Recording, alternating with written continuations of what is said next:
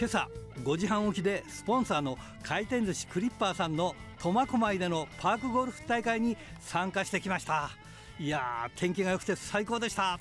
目指せ69キロ、ひらがなの荒井圭です。天使の姿よ、闇を駆け抜け、光の向こうには勝利あり。実は私ですね、ゴルフの経験が全くなくてですね、パークゴルフの経験もう今回が3回目でした。約80人の出場で21位でしたがね、まあ経験値が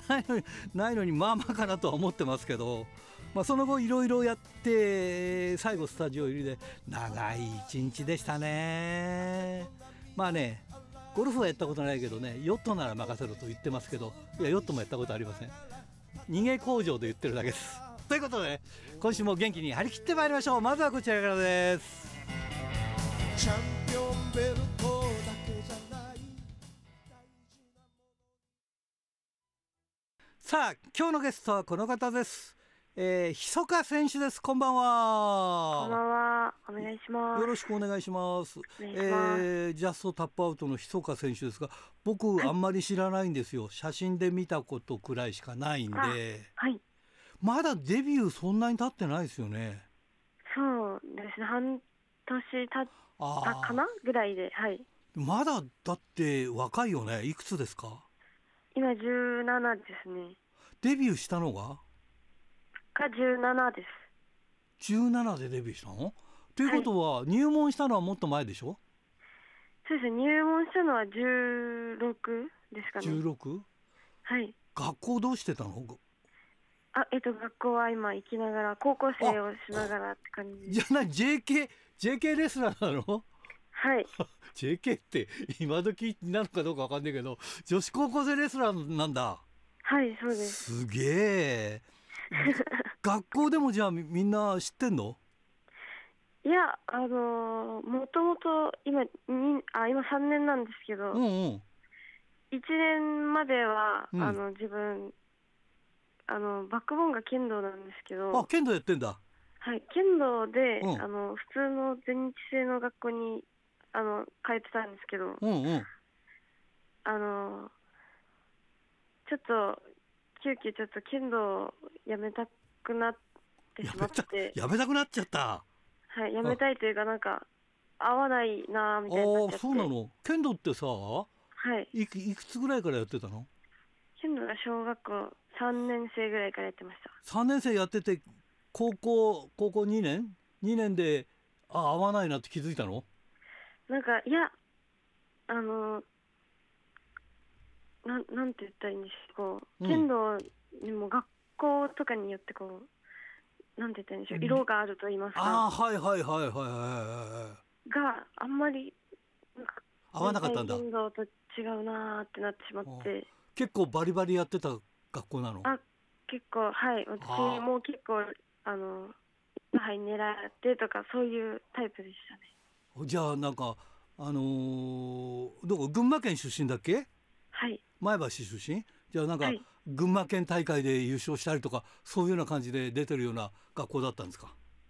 あ、学校としてはそうですね、結構強めのとこに。強めのとこで。はい。段も持ってんの？じゃ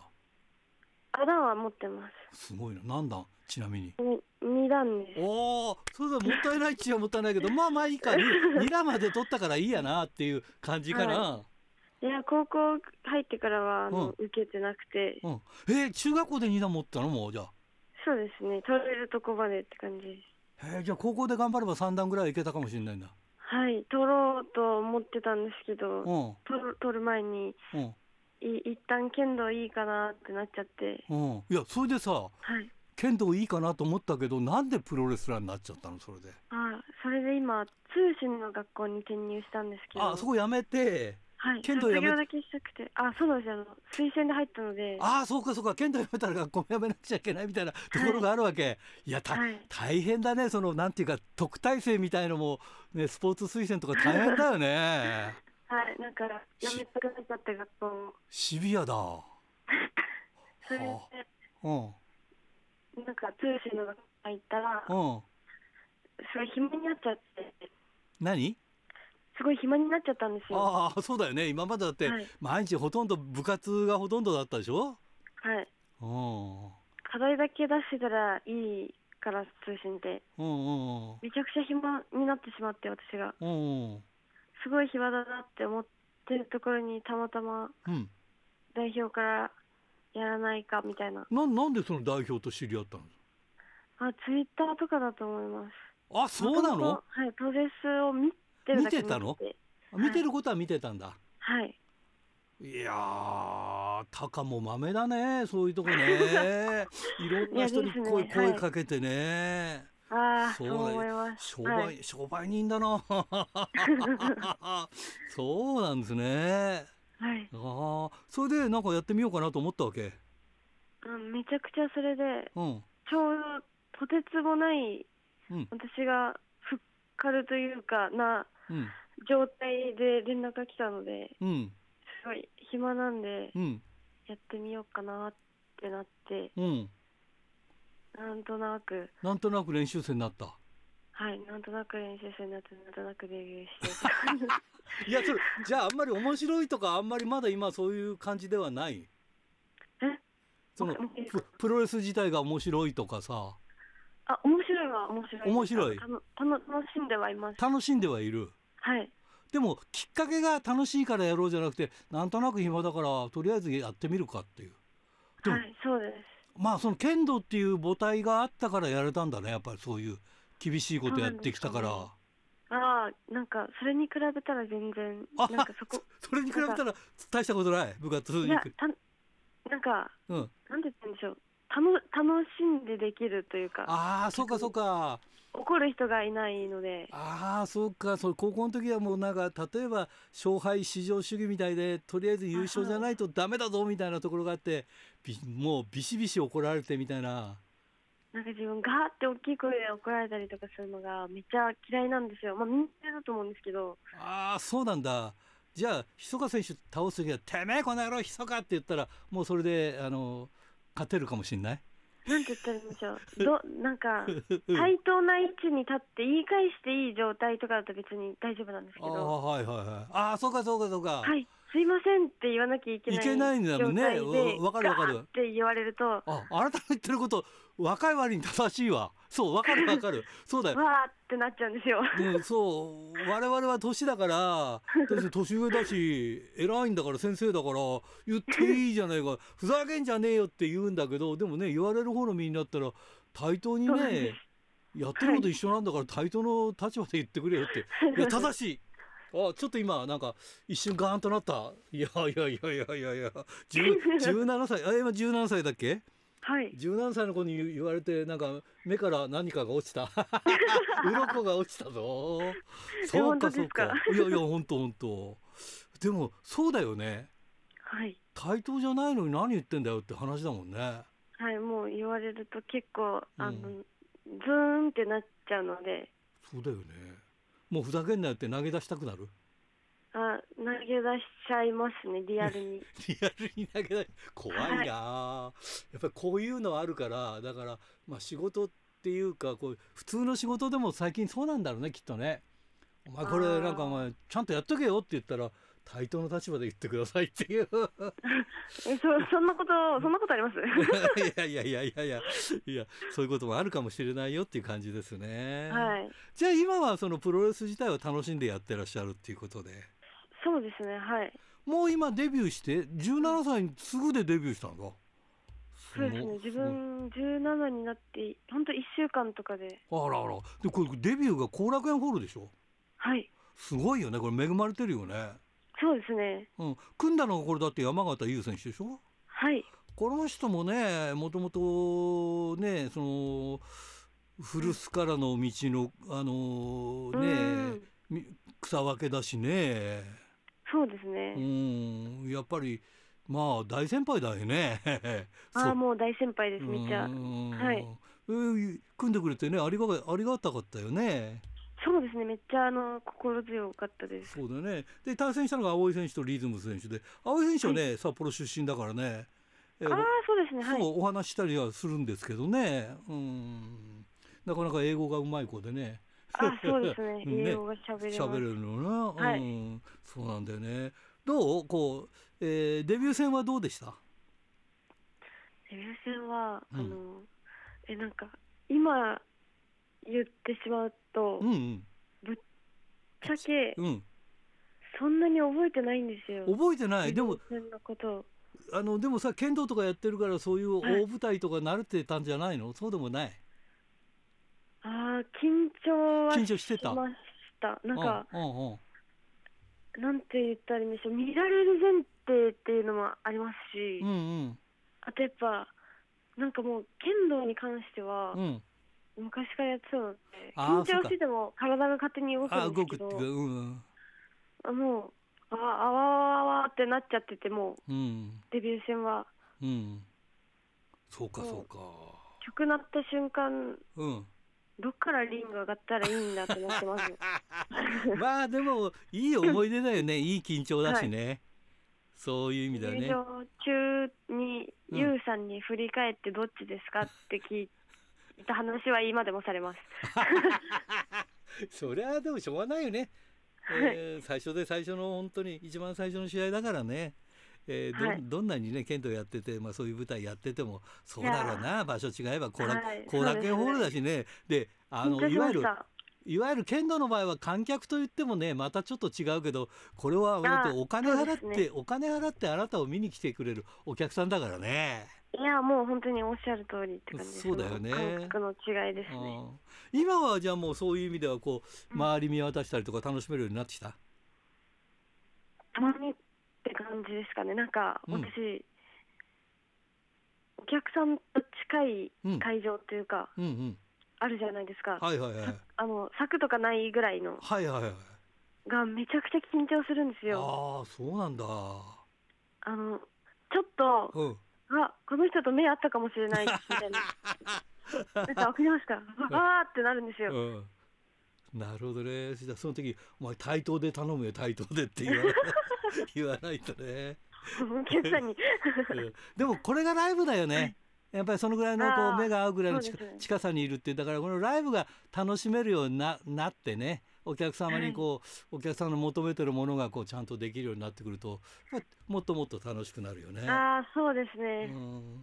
なりたいです。まあ他団体でも戦ったりしてるみたい、アイスリボンで戦ったりとかさ、どうですか他団体は。他団体はこうなんかまた違ったというか、団体によってこうなんかなんて言ったらいいんでしょうね。なんか私も、私で、やっぱ違うこうなんかスタイルと言ったらあれですけど、なんかやっぱ団体によってこういろいろスタイルがあるじゃないですか。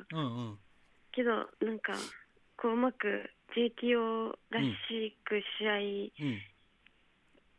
をしようみたいなのは思ってるんですけど、やっぱいろいろこ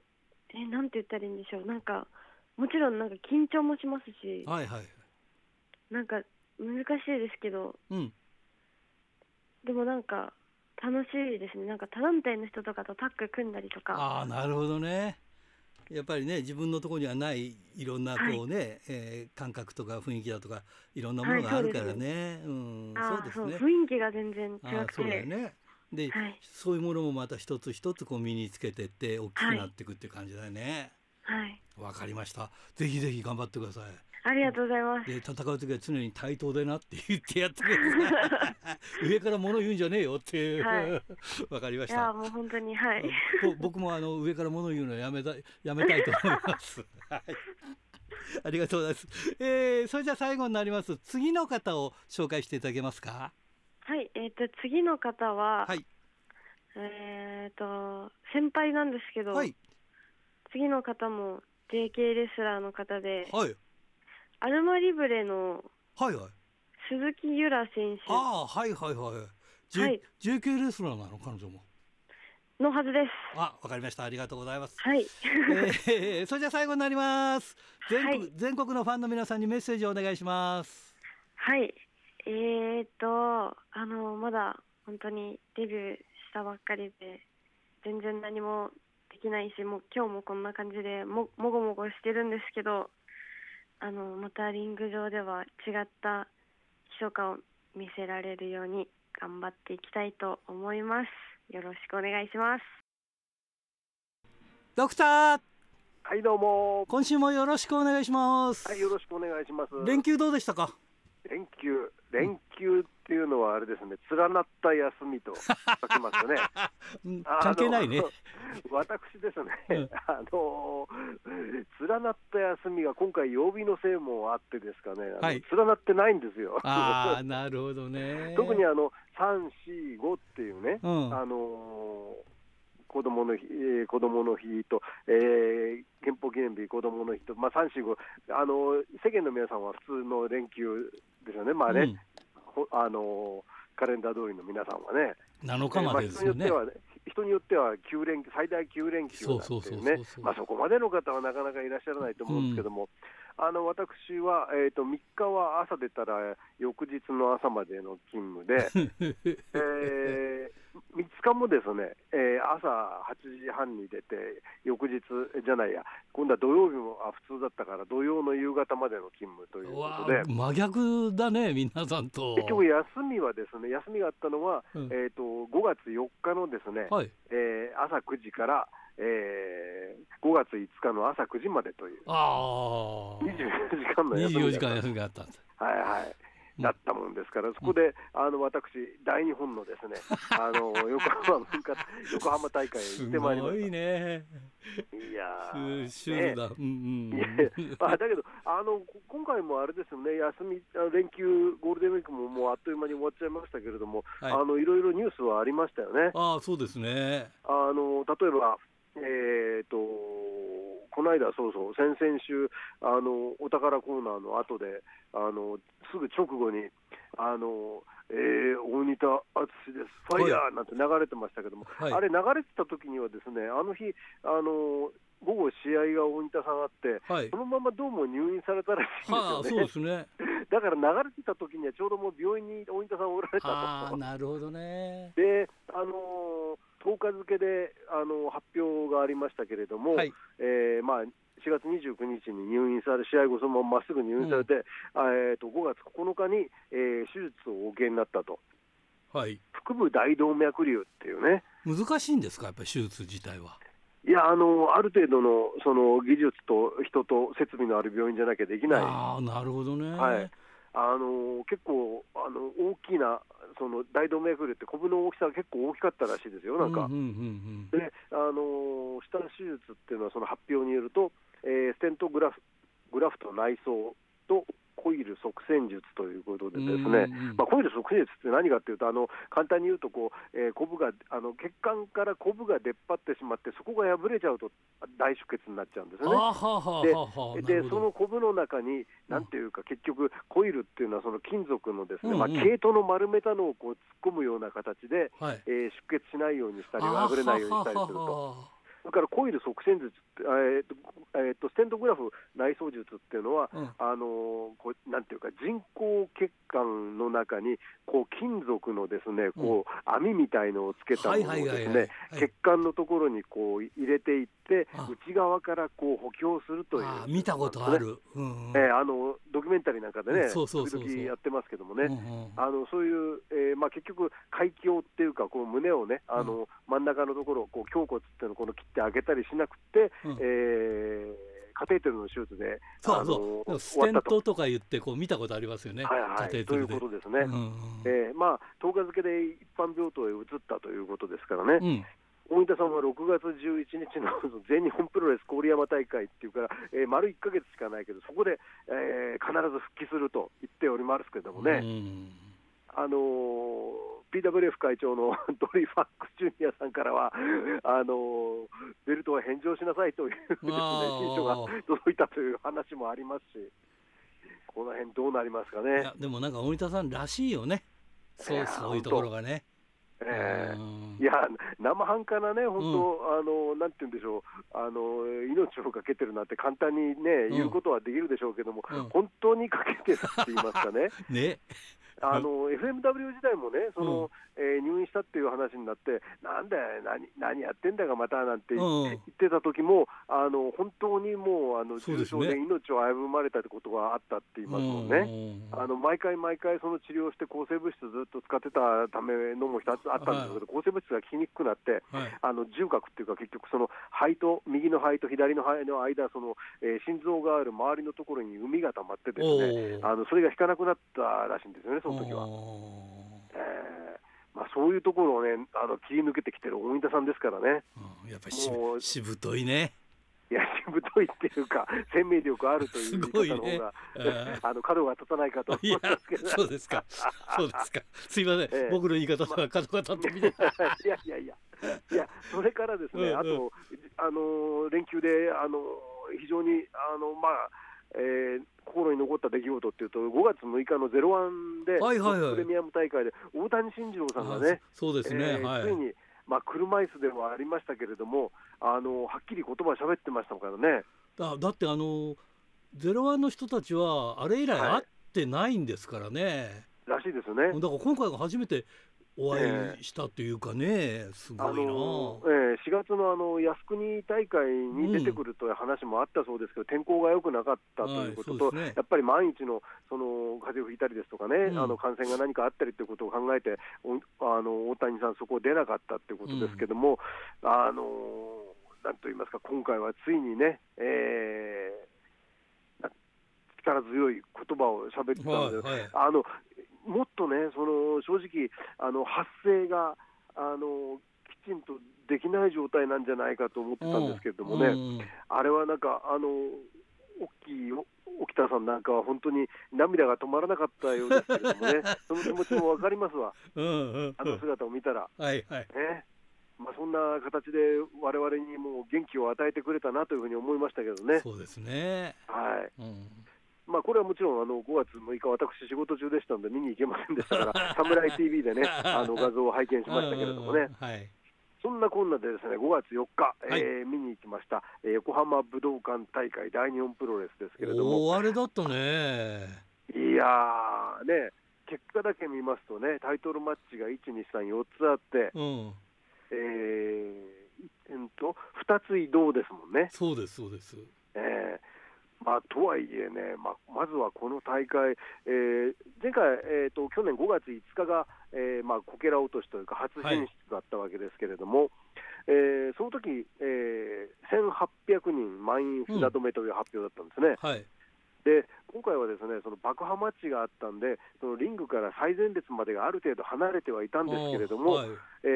さらに多くのチケットが売れておりますとですね、はい、前説で戸坂社長言っておりまして、最終的には1828人満員がマークがつきましたね。よかったね、この会場ですね、やっぱり東京の都心からいうと決してなんというか足の必ずしもいい会場といいますかね、ではないんですよね、はい、やっぱり小1時間かかりますからね。で前日に行われた DDT も、数だけ比べるのは野暮ってもんでしょうけども、1160人と DDT でも、1160人と、いうことでしたからね。そこを大日本の1800人以上のお客さんを集めたということですからね、非常に頑張ったと思うんですけれども、で、その営業の、力に応えるようにですね、本当に、試合力がこもっておりましたね。全9試合でしたけれども、特にその、セミファイナルとメインイベントですね、セミファイナルはデスマッチヘビー級タイトルマッチでアブドーラ小林が、上谷秀吉のベルトに挑戦するという試合で、何せ新しい会場で、その今まで普段使っているアイテムがどれもこれも使えないわけですよね。なるほどね。蛍光灯も使えないし、それから、画鋲ですとかね、それから、塩だとかも当然使えないんでしょうからね、で今回はその爆破バットマッチ、よくでも爆破できたよね。いや、そうですねそんな中ね、そういう規制があったためかもしれませんけれども、有刺鉄線もですね、いつもの、大日本が使っているようなその有刺鉄線を張るというような、この3本のロープの上から、ロープの上にこう3本まとめて巻くというね、カリビアンスタイルというか、旧ウイングでよく行われた形ですよね。でバットはねやっぱり使い方難しいですね。ああ、やっぱりそうですかね。まあ例えばアイテムだとまた繰り返し使うっていうのがありますけれども、爆薬の数は限られてますからね。決まってるからね。だからそれをもう一回使っても単なる有刺鉄線バットにしかならないわけですよね。あ、そうですそうです。でさらにですね、有刺鉄線バットじゃない、ごめんなさい、爆破バットは上谷選手初めてだったわけですよね。ああ、そっかね。それもあってですね、アブドラ小林に向かって振り回したんですけれども、そのタイミングはうまく使えずにですね、振りあぐねいてしまった感じがちょっとありましてね。あ、なるほどね。だけど逆にですね、それがアブドラ小林左腕で受ける形になったんですけども、そしたらですね、肘のところにこうゴム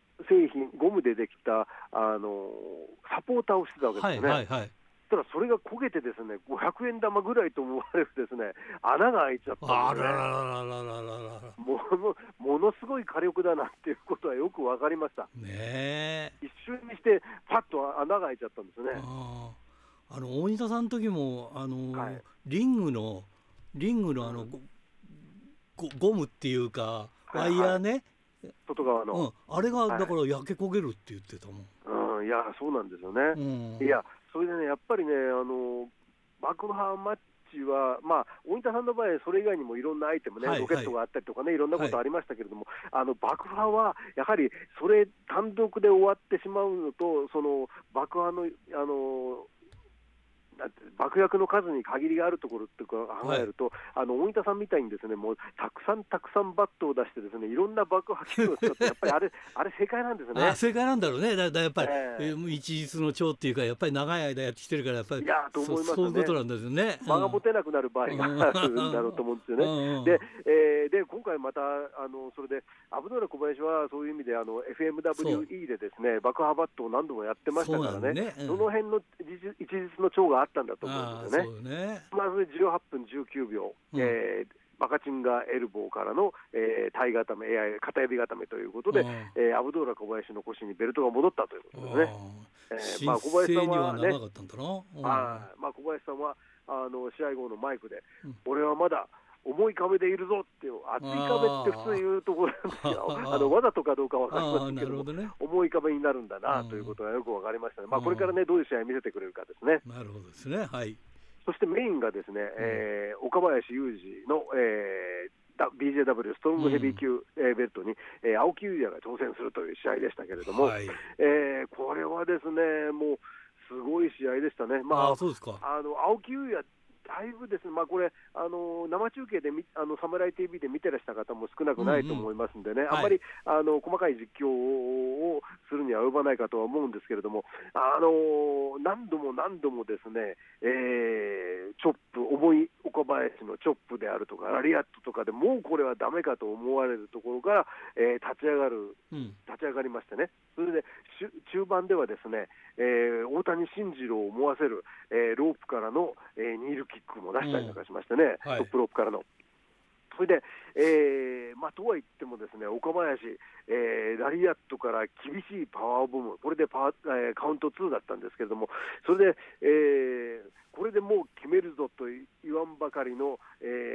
なんというか表情でですね、コーナーに上がってゴーレムスプラッシュを出したんですが、これは青木が膝を立てるというね、ここでもう25分経ってるんですね。でそこからエルボー合戦、張り手合戦で青木は口の中から出血しましたね。で最後はですね、あっという間のタイガースープレックスで岡林の巨体を投げて、27分40秒ですよ。もう時間切れかと思いますけど、正直いや、まだまだだと思ったんだけど、伸びてるんだね。いや、正直これなんというか面白かったと言いますかね、非常にいい試合だったんですよね。会場から出るときにこう周りの人たちが喋ってることをね、聞くと自分もと同じ考えだなとか、いろんな納得することが多いんですけれどもね、これコンサートとかでもそうでですね例えば昔言ったチープトリックだとかのコンサートで言うと、はい、今一つキャリアの浅い方と詳しい方が一緒に来てて、はいはいはい、さだから今回からさドラムが変わってダックス・ニールセンってギターのニック・ニールセンの、息子なんだよね、あそうなのとかですね、そういう会話を聞くとですねいろいろ勉強になったりするわけですけど、今回もその横浜武道館から出るときにですね、面白ファンの人ヘビーなファンの人とあと初めての人が一緒に来たようなコンビがいたわけですけども、はい、面白かったって飽きなかったねって言ったんですけど、確かに試合時間だけで考えてもですね3時からみっちり4時間半なんですよね。3時開始、20分の休憩を挟んでるって、確かに僕もですね長く感じませんでした。非常に濃密でかといって、バラエティに富んでいて中身も濃かったという感じがしましたし、はい、で、それからあとネットの匿名の、掲示板なんかを見てましてもね、はい、岡林対青木で集客力は大丈夫かと思った自分が恥ずかしくなるような好試合だったと書いてる人、それは素晴らしい、非常に的を置いた表現だと思うんですけどね、はいはい、世代交代って単に変わっただけじゃなくてもお客さん納得の試合を見せたという意味ではですね、今回の青木の功績大きいと思いますのでですね、これからもですね青木選手の防衛戦楽しみになりました。札幌でも見れますね、おそらく見れるでしょうね。はい、わかりました、楽しみです、ありがとうございます、はい、じゃあまた来週もよろしくお願いします。おはがきルチャリブレ、岩手県ラジオネーム欧州親父さんからですね、新井さん、ドクター水上さん、毎週楽しみに聞いています、先日どうも国技館を食らないと言ってしまうということでしたが、私もその感覚年代です、昔話ですが、私が蔵前で思い出すのは新日で1978年に開催したプレ日本選手権で金曜8時の大阪の生中継で猪木の試合に広松田軍団が乱入し、怒り狂った猪木が松田てめえ明日の蔵前でぶっ殺してやるとマイクで絶叫し、私も当時20歳くらい、テレビを見ててこれは大変なことになるぞと、次の日土曜日横浜から京急で品川まで行き、品川から地下鉄で最寄りの駅まで行き、浅草界隈と思われる裏寂しい問屋街をいそいそと、隅田川の橋のたもとの蔵前国技館に向かったのを思い出しました、試合開始が午後3時でしたので、師走の肌寒い昼下がりのことです、通りから見ると江戸時代の建物っぽい趣のある建物で、プロレスで若者が集まるのに違和感がありました、実際会場は満員とはいかず8割くらいの入りの記憶があります。内容は観客が満足した内容だったので暴動は起きませんでした笑い、その頃はまだ猪木の一枚看板で、その後長州藤波人気やタイガーマスク人気で一大新日ブームになるのですが、新井さんとドクターの熱いレトロトークプロレスに限らずこれからもよろしくお願いしますって、ありがとうね、いろいろ、ですね、はい、白石区ラジオネーム豊田勲君からですね、新井さんこんばんは、以前の放送で、ラジプロは新日を取り上げないという内容のメールがありましたが、新日のターゲット層にラジプロリスナーが合致しないからだと思います。どこぞのオーナー曰く、マニアがジャンルをダメにするみたいだから、ラジプロが取り上げないのは妥当だとは思いますが各国省というそうだよね、はい、話は変わり、先々週の放送で、琉球ドラゴンプロレス小樽大会についてさらっと書いてしまったので再び書くことにします、6.11 琉球ドラゴンプロレス小樽大会、会場は小樽市公会堂で13時開場14時開始だそうです、カードは未定で、ゲスト参戦はカツオ、神田、シドニー、北海熊五郎の4選手だそうです、チケットは現時点でウェブチケットのみ販売のようで、某選手に取り置きを頼んだら断られたのでウェブチケットを購入しましたが使い方が分からず不安でしょうがないです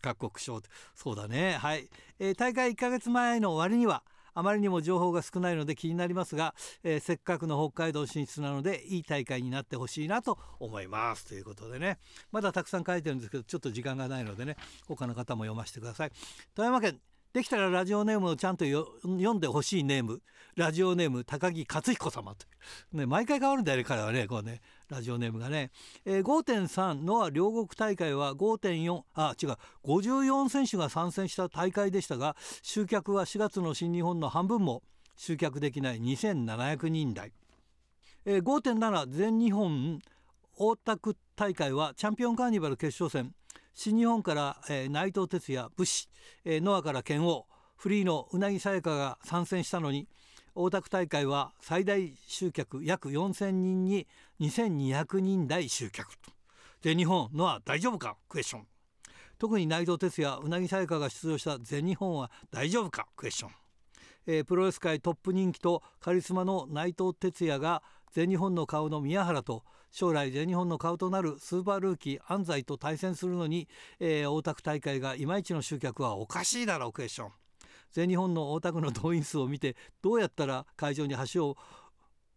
運んでもらえるのかクエスチョンってわからないですね。興行って難しいですねって、いやそうなんだよね。必ずしもどっかの興行に人気の誰かが出るからプラスになるかっていうと、興行ってなかなかそうじゃないんだよね。でその人たちのを見に来る人たちもいるけど、でもね純粋じゃないから逆に行かないってファンもいたりとかね、なんかねこれちょっと難しいよね。だからそこをどうやったらうまくちゃんとこうちゃんと煽っていくといいのかなっていう感じがしますね。はい、小樽市ラジオネームタルッコスネークメガネ君からですね、全日のチャンピオンカーニバルは芦野が T フォークに勝って、見事初勝利を果たしましたが、代償が大きく腕を負傷してしまい、チャンピオンの永田に挑戦するはずだった三冠戦を残念ながら辞退することとなりました。本人はすごく無念で悔しいでしょうが、焦らずにじっくり直して万全の形で復帰してほしいです。果たして代わりの挑戦者は、準優勝の T ホークになるのか、あるいは違う選手が名乗りを上げてくるのか注目していきたいなと思います。これもそうだけどさ、全日本ってこれね優勝も準優勝も全日本の選手じゃないよね。こういうのも考えられてはいるんだろうけど、まあだから難しいところだね。もう一個かな、ラジオネーム陣来君からですね、江別市、今月21日にアクセス札幌で行われるツルハドラッグのイベントで、長野さんや BB ハルク選手が出演するトークショーが行われるそうです。イベントの入場は事前申し込みらしいので、トークショーを見たい方は応募しなきゃ見られないそうです。ということでおはぎルチャリブレでした。さあ目の前には、シークレットベース代表の清水元次選手です。こんばんは。こんばんは、お疲れ様です。やっと札幌大会終わりましたね。おかげさまで、どうにかずっと長年シークレットベース立ち上げてきた時から長年北海道っていうことをずっと言ってたんですけど、旗揚げ15年目に突入してようやく実現することができました。本当ありがとうございます。盛況でおめでとうございます。本当に本当海のものとも山のものともわからない、シークレットベースに足を運んでいただいた北海道の方、そしてまた東京から九州からと、駆けつけてくれた方も何人かいらっしゃって、非常に本当心から、ありがたさと嬉しさが入場時に、入場式の時にこみ上げてしまいました。ありがたいです。今日はねトータルで見せていただいたんですけど、伸び伸びになるようなところも第1試合目からもうマイクがいっぱい出てきたりとかいろいろあったんだけど、最後のルチャはやっぱりさすがだなっていう、これはちょっと本当にお金出して見た甲斐があるなっていう感じでね。トータルはこれがシークレットベースなんだろうなっていう、あとはもっとパッケージがちゃんときちっとしてくれると、もっともっと見やすいのかなっていう感じがしましたけど、これはいかがでしょうか。はい、第1試合初めての場所で第1試合で宇宙の戦いっていうので、非常にドキドキするところはあるんですけれど、普段東京大阪でやっている、ものをそっくりそのまま札幌に持ってくるということで、戸惑う人たちが出るのは分かっていながらの、試合順でした。やっぱりねちょっとおじさんはマスクをしてるから、はっきり声が分かんない、だから初めて聞くお客さんもいるからね、なかなかちょっと難しいところもありましたね。そうですね、いつものことなんですけれど、ただだじわじわと癖になってくるかもしれないそう信じております。で途中からまあ違う方ですけどね、ワンツーのツーというみんなでツーという あれも非常になんか癖になりそうな感じですね。レフェリーが、大阪で活動している水飯っていうレフェリーなんですけど、それをまた関西の、イデア、そして女子では相川遥が今日は女子の試合だったんですけれども、関西のノリをそのまま持ってきてると思うんですね。いや今までに見たことないノリで、いや面白いなと思って、ただねこれやっぱりハマる人とハマらない人がいるのかなって思うんですけど、いかがでしょうか。はい、ラジプロさんのトークショーをやらせていただいた時に、生まれた言葉、反ストロークスタイルというものをですね、地で言ってくれるのが第一試合だと思うので、でそして、メインではやりましたルチャリブレというのが自分たちの根本にあるので、そこに、そこまでが、第一試合からメインまでが全てがシークレットベースというのを、ぜひ北海道の方に受け入れていただければと思っております。これはやっぱり僕らが受け入れるべきなんですよね。そうなんですね。初めて見るものだと思うんですけれども、こんな世界があるのかと思っていただければ、印象に残ってくれるかなと思ってます。どうですか、次、2回目の北海道ありそうですか。はい、本当に、最初で最後っての、最初は最初で最後の気持ちでと思ったんですけれども、その最後にしたら絶対次にはつながることもないので、自分が本当大日本プロレスさんに参戦させていただいて、北海道各地回らせていただいて、それを今度はシークレットベースで、もっと若い選手たちに伝えていかないと団体というものは残っていかないというのは大日本さんから自分は学んだことなので、それをしっかりと、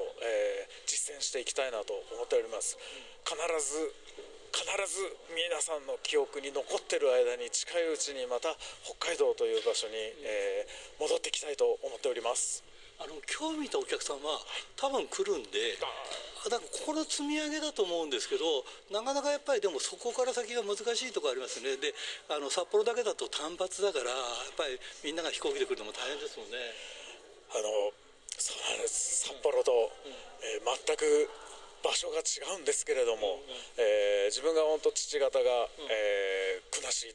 出身、そして今は浜中町の姉別に父方の田舎がありまして、道東という場所で釧路だったり厚岸だったり浜中町だったりあります。そして、今日、女子選手の七瀬が、初めて北海道で試合したんですけれども、あの子は、根室出身ということで、北方領土志没島の元三世になりますので、北海道に強い、北方領土に強い、選手が2人もいるので、道東にも必ず行きたいなと思っております。なんか根室市のバックアップとかないんですかね。そういうのね、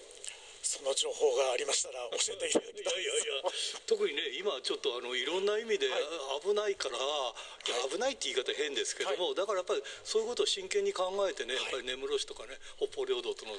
関わりとかね、しっかりやる、逆にいい時期なのかもしれないっていう。ぜひ本当、実現させたいと思ってますし、プロレス団体で北方領土でプロレスの大会をするのはシークレットベースだと自分はずっと言い続けてますので、言うだけはただじゃないですか。絶対実現する、札幌大会が実現できたように言い続ければ絶対形になると思いますので、めちゃくちゃポジティブに、北海道にまた再上陸を考えて進んでいきたいと思います。はい、今日のね、試合というか大会の採点をしていただきたいんですが、何点でしょうか。自分がいいところを全部持ってって最後マイクで締めるみたいなことができてたら勝手に120点とか言うと思うんですけれど、そうですね、自分はもうそういう言える立場ではないんですけれども、今日会場に来ていただいたお客様を見ると、50点から60点ぐらいいけるのでは、海のものとも山のものでもないものを見に来てくれた人たちがこんなにいたということは、60点ぐらいは与えたいなと、そこからさらに積み重ねて上を目指したいと思っております。はい、それでは最後になります全国のファンの皆さんに、メッセージをお願いします。はい、プロレスリングシークレットベース、北海道大会実現できました。行ってない日本各地たくさんあるので、全部回ってやろうと思ってますので、ぜひぜひラジプロを聞いている皆さん、シークレットベースをぜひ覚えてください。そして全国行った時は足を運んでください。よろしくお願いします。さあ、今日は北東プロレス、2023年開幕戦です。クレイン中条さんです。おめでとうございます。ありがとうございます。いや、今日楽しかったですね。そうです。ありがとうございます。5試合中ですね、第1試合からもう本当にお客さんのでもう声援、本当に湧いていただいてですね、本当に安心しております。コロナがね、なくなったせいかもしれない、ごめんなさい、コロナがいろんな面で規制が緩和されましたでしょ。そのせいと思うんですけどね。今日はなんか久しぶりに梅沢菊次郎選手の顔を見ることができましたね。そうなんですよね、以前ちょうど2019年で彼はちょっとね、病になっちゃってですね、今回来ていただいたんですけども、4年ぶりです。そうですね、でも当時よりまた体が大きくなりましたね。初めてちょっと心配したんですけど、動きもよくて安心しました。はい、あとは網倉選手来ましたけど、元気いいですね。そうですね、やっぱり本当に女子のプロレス好きしますよね。本当に頑張ってくれましてですね。今日もメンバーもなんか固まってきていい感じだったんですよね。そうですね、はい、大体レギュラーメンバープラス岩崎幸喜ですとかですね、新しいメンバーも入りましてですね。はい、あと神田選手もこの間うなぎさやか選手とね戦ったりとかして、どんどんなんか人気も上がってきてるんです。はい、そうなんですよね。はい、彼女も性格がいいもんですからね、本当にプロレスに前向きですから頑張ってくれてるんですよ。今日札幌ですが、この後は明日は24日月曜日帯広大会です。はい。でこれを幕開けに今度は6月ですか？5月ですね。5月21日が釧路大会、で26が石狩、27が恵庭、28が江別です。で東京大会は6月28日ですね、水曜日です。はいはい、わかりました。じゃあ全国のファンの皆さんに、メッセージをお願いします。皆さんこんにばんは。北斗プロレス、クレイン中条です。今年74歳になりますが、まだまだ頑張ります。一つぜひ応援のほどよろしくお願いします。目の前には梅沢菊次郎選手です。お久しぶりです。ラジプロ記者の皆さん、どうもお久しぶりです。梅沢菊次郎です。どうですか、もう4年ぶりくらいですか？北斗は3年ぶりですかね。そのくらいになります。失礼ですが、体の調子はいかがなんですか？もうコンディションも良くなってきましたんで、もっとこれからますますコンディション上げて、元気な姿を皆さんに。じゃあこれからは少しずつこう梅沢さんの姿が各地で見られるまた北海道にね、求められる限り飛んできますんで。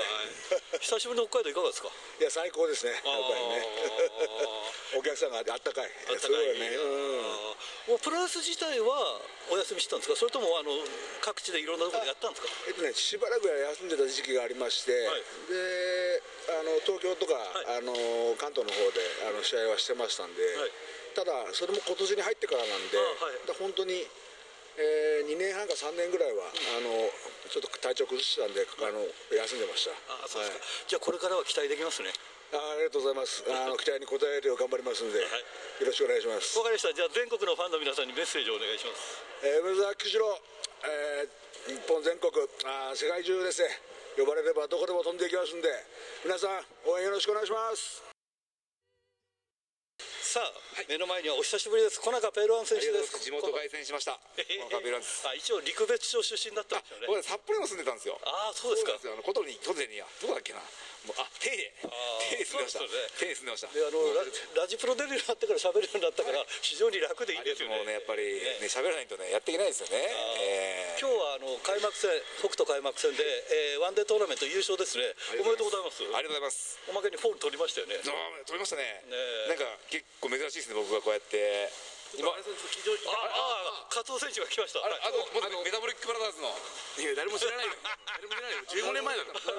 誰も知らないよ。ドラゴンゲートは間違いないけど、なんか言っちゃいけないみたいな感じで言うなよ。今日ね、P 入れなくていいよ。P 入れなくて円満だよ、円満、円満、円満って言ったら大体円満じゃなかったりするんだけど、円満なんだよ、割と珍しく。ミチプロが円満じゃないんだよね。いや、円満じゃない、それはもう本当に振りたくないんだよ。P 入れたくないんだよ。すいませんでした。言っちゃうから、P それ以上のことを。そうじゃなくてね、今日ね、あれさ、勝てないけど、このエピソード。そうだよ、尻すぼみになっちゃうよ。せっかくネタ仕込んだのにさ、今日タッグトーナメントがございまして、北斗プロレスの毎年恒例の、それを私参加して約10年経つんですけど、初めて今回優勝できまして、でこの15年の中の小中ペールワンと優勝することができて、まあ諸説仲が悪いんじゃないかと言われてたんですけども、僕はねシングルの今チャンピオンなんですよ。そして小中さんトリプルシックスのチャンピオンなんですよ。そうですよね。でね、これは今回の優勝を逃したらもう絶対優勝できないなと思ってトーナメントに挑んで優勝して、トロフィーが真ん中にあって記念撮影をするぞ。横見たらですね、こいつベルト持ってきてないんですよ。どうですか？いや、これあえて持ってこなかったですね。やっぱり初心を思い出しました。僕は一若手のつもりでこのトーナメントに臨んだんで、チャンピオンというプライドとかは全部捨ててきました。いや、でも僕ね、入場した時にあれベルト持ってくればいいのになと思って見てたんですけどね。あ、その意見多分今日のお客さんみんな思ってたと思うんですよ。はい。だから仲直りっていうか、まあそんななんか軽い言葉に言いたくないんですけど、まあちょっといろんなねゴダゴダがあった中で今回の優勝期にまたそれを全部リセットして小中ペールワンと一からやり直そうと思ったんですけど、もうベルトなかった時点で完全にマイナスどころか、もう今までのこの100倍ぐらいもう憎い気持ちになりまして。藤原翔選手もね、こうベルト巻いてましたもんね。いや、あれはね、ちょっとなんか歪むんで、全体の絵が歪むんで、やめてほしかったんですけど、こいつに関しては、ベルトを持ってくるべきだったなとは思うんですよね。ということですか。そうですね、まあそういう意見がもう事前に言ってくれたらよかったんですけど、僕は僕なりのやっぱ気持ちがあって、これ望んでるんで、なんかそう後からとやかく言うのって、なんかずるいと思います、めめしいというか、ちょっと違うと思いますね。また来月とかは来る予定はあるんですか。来れないです。あ、来ないですか。もう多分北海道自体がもう今日の件で、もう多分ちょっとこいつなんかお客さんバカにしてるなっていう感覚になったと思うんですよね。やっぱり僕も北海道を代表する、まあおこがましくも代表するレスラーでございますから、言わせていただきます。もう北海道できんです。陸別町出身とかっていうのもね、実は結構曖昧で、本当2年ぐらい住んだだけなんじゃないかとか、ひょっとしたら何ヶ月だけなんじゃないかとか、そういう噂もあるんで、なんかもうプロフィールからも陸別町出身、これ消させていただきます。なんかこれ以上聞いてるとずっと長くなりそうなんで、これでちょっと締めに入りますんで。そうですね。なんかいいとこなしで最後やられた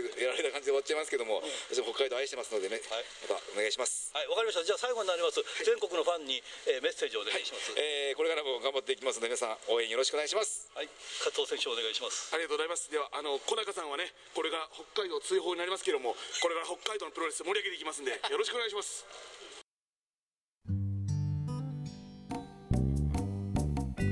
さて、先々週と先週のプレゼントの当選者を発表しましょう。先々週と先週のプレゼントは被災の匠のしめ鯖を1名様、合計2名様ということでした。当選したのは岩手県ラジオネーム欧州おやじさんと、滝川のラジオネームグライダー野郎さんに当たりました。おめでとうございます。なお、欧州親父さんは発送に必要なので、住所と名前、電話番号をお知らせください。さて、今週のプレゼントはモンドセレクション金賞を受賞した被災の匠のしめ鯖を1名様にプレゼントします。どしどしご応募ください。メールアドレスは rpro@hbc.co.jp、 ファックスは 011-232-1287、 宛先は郵便番号 060-8501、 どちらも HBC ラジオラジプロと書いてください。電話番号も忘れないでくださいね。来週木曜日必着です。インターネットを聞く方は HBC をクリックしてくださいということで、今日はね、ものすごく忙しい、長い一日でしたが、今日はゆっくり帰って寝ますということで、いつものようにお相手はひらがなの荒井圭でした。では、皆さんさようなら、また来週。雨も風も太陽も一人ぼっちの君を、あの日眺めた月だってやっぱ